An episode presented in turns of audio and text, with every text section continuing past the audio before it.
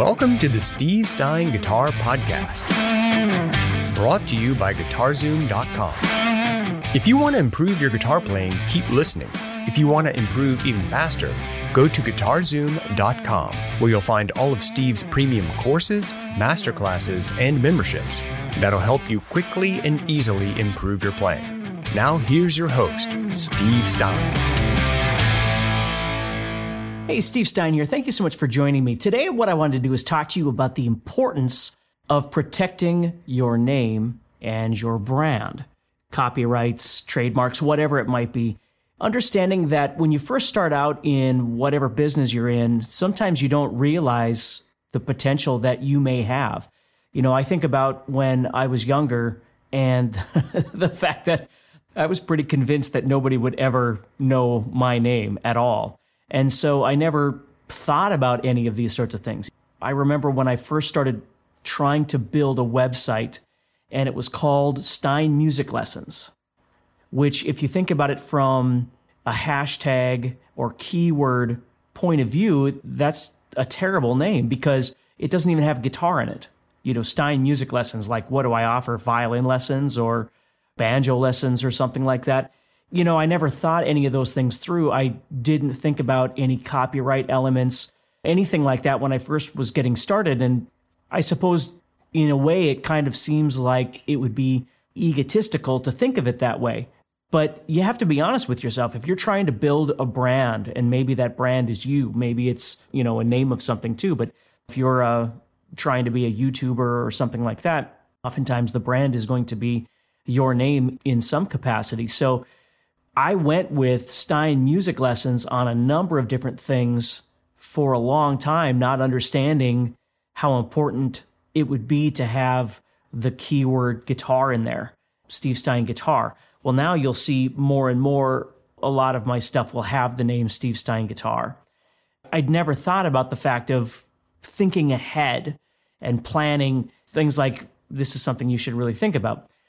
Well, let me say this when I first started trying to get online, when I first made the choice that I was going to try and move from the chaos of my life at the time, working 70, 80 hours a week and playing in bands and never being home. And I had this inkling in my brain that what I wanted to do was give online a chance. And this is back in the mid 2000s. This was a long time ago. And I thought, well, maybe what I'll do is I'll just start trying to sign up for every website that I can possibly find you know, and you have to understand that even things like YouTube were kind of in their infancy stages at this point. And so if I could find a guitar or music lesson site, I would sign up because I kept thinking, well, if I can start doing some lessons online, I wouldn't have to drive anywhere. And again, this is all very, very early on. You know, I don't remember the websites I have signed up for. I do remember the big one was lessonface.com out of New York. They're kind of the main ones that I started working with. But I just thought if I could get signed up with any website out there, maybe somebody from Colorado would see me on some website and want to do some guitar lessons, right?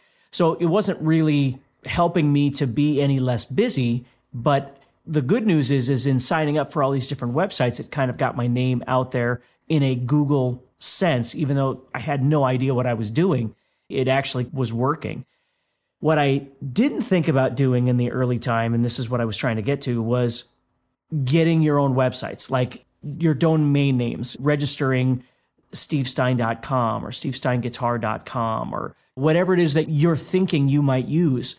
And of course, now domain names are so cheap. You know, they were a little more expensive back in the day, but now they're so cheap. It's worth spending some money to secure those potential names that could be something someday and you're not spending a bunch of money, you don't have to design the websites and all that stuff at this point, just as long as you secure the names. And if you think about it, you even want to do those things on social media sites and keep your eye open for any upcoming social media sites where you might need to register your name. And I know it gets to be kind of a hassle because it's just this whole social media world just keeps going and going, but it's worth thinking about to protect your investment.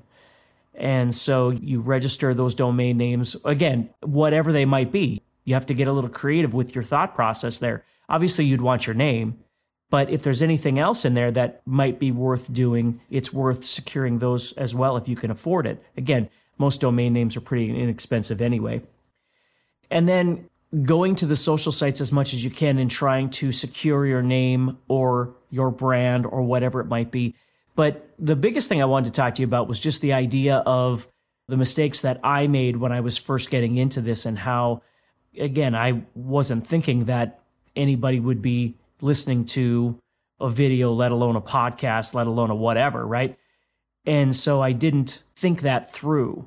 You know, there was a gentleman that owned stevestine.com for a long time who his name was Steve Stine and I don't remember what he did. He was did some sort of a sewing or yarn or something. I can't remember what it was or pottery. I don't remember what it was, but something. And then somebody out there bought that name from him. And of course, I never thought about that, like trying to get a hold of him and because it's his site. You know, there can be more than one Steve Stine. And so it never occurred to me, well, somebody else out there decided to purchase that name and then started using it to direct traffic through my name without my authorization or anything like that to start using it to sell product.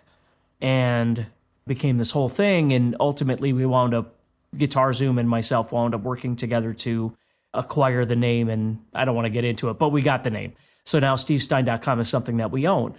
But it sucks that we had to go through that simply because I wasn't forward thinking. You know, that's where I started thinking about Steve Stine guitar and Stine guitar lessons. And now I own those things. You know, you can't own them all. There used to be dot .com and now there's dot .this and dot .this and dot .this and it just gets to be ridiculous. But the point is is just trying to make sure that you're making your life a little bit easier in those up and coming stages by getting yourself registered in whatever way you need to with domain names, thinking about keywords, going to your social sites, protecting yourself there as much as you can. Even if you're not posting, it's worth protecting those names just in case you need those sorts of things. I hope you're enjoying this episode so far and you're getting motivated to take your guitar playing to the next level please do me a favor and leave us a rating on Apple Podcasts. It'll help the show grow and reach more rock stars like you who want to improve their guitar playing. Also, I'd love to know what parts of the episode you liked, as well as what you learned. So please share this podcast and tag us at guitarzoom.com on your social post. And now, let's get back to the podcast. And I guess the last thing I kind of want to talk about too is the persona that you are going to utilize on these social sites when you start posting. Like for me, other than the fact that I look the way I look, I mean, I've always had long hair and there's nothing out of the ordinary. I don't wake up every day and do something different. I'm exactly who I am. And when I make videos, I'm exactly who I am. And so it makes my job really easy. I don't wake up and try and be something else or act something else or wear something else or do something else. That was always very important to me as well because I always wanted to make sure that the content that I create is viewable by anybody, including my kids. I didn't want to put across some sort of persona of being something that I'm not or acting a certain way. And then all of a sudden it's 20 years later and I'm like ashamed of these videos that I made or whatever it might be. I'm not perfect and I don't claim to be, and that's not what I'm saying. You know, there could be somebody else out there that makes videos that have a certain edginess to them. And that's exactly what they do. And it works great for them. And that's okay. There's nothing wrong with it. I'm just saying what you need to do is think about that. When you start making videos, when you start making those videos and you're thinking, okay, well, the big thing right now is bait thumbnails, you know, thumbnails that bait people in or titles that don't really reflect what the content is going to be about or trying to be edgy in a certain way to get viewers, which always remember no matter what you do, no matter who you are, your content will attract some people and repel other people. That's just the name of the game. But it's worth thinking about that before you get started. I remember being on tour and talking to somebody that I was on tour with, and they were trying to get a YouTube channel going. And they asked me, I'm looking at trying to do this certain thing but I want to be really edgy about it. You know, I want to swear a lot and make it really edgy. And what do you think about that? And I said, Well, there's nothing wrong with it if that's the way you want to go. You just have to understand that once you start that, you've got to kind of commit to it and still be okay with that 10 years from now or 20 years from now, unless you reinvent yourself. I mean, if you reinvent yourself, that means you might have to completely separate from what you were doing before, but understand that content still is going to exist in some capacity. You can't be ashamed of it or you can't be trying to hide something because we know how social media works. That doesn't work at all. So you have to be okay with that. Or maybe that transition would be something that honest and effective and you be honest with your audience and all of a sudden you're doing something different or all i'm saying is you got to think about those sorts of things when you start creating content because it's a direct reflection on you your work your talent your business but your personality. You know all those sorts of things are kind of encompassed in that. So it's worth thinking about a little bit to get started. So hopefully that makes sense to you. At least gives you some idea of how to get started and do some planning for whatever it is that you're trying to do, whether you're doing a YouTube thing or you're trying to get known into the industry or whatever it might be, the way you present yourself and the accessibility that you give for people to be able to contact you, whether it be an email, which again, even email is really important. If you've got an email address that's 794063 at gmail.com, it doesn't really say much in terms of professionalism or connectivity or your brand. Where if you have Steve Stine at gmail.com, it's better. If you have Steve Stine at stevestine.com, it's even better. I mean, that's even more professional. So, and of course, all this kind of stuff costs money, and that's the downside, but it's worth thinking about what approach you want to take. Maybe you talk to somebody and get some advice on something, but start doing some planning and think about those sorts of things. It's really important. So, thank you so much. I know today wasn't very long, but it's something I thought would be really important to talk about with you and try and get you organized a bit and thinking, like I said, doing some forward thinking on what your next plan of attack might be in your journey to developing your business. If you enjoyed today's podcast and want to learn guitar even faster, go to guitarzoom.com and click the Get Started button to get access to courses that are right for your interest and skill level. Again, go to guitarzoom.com and click the Get Started button.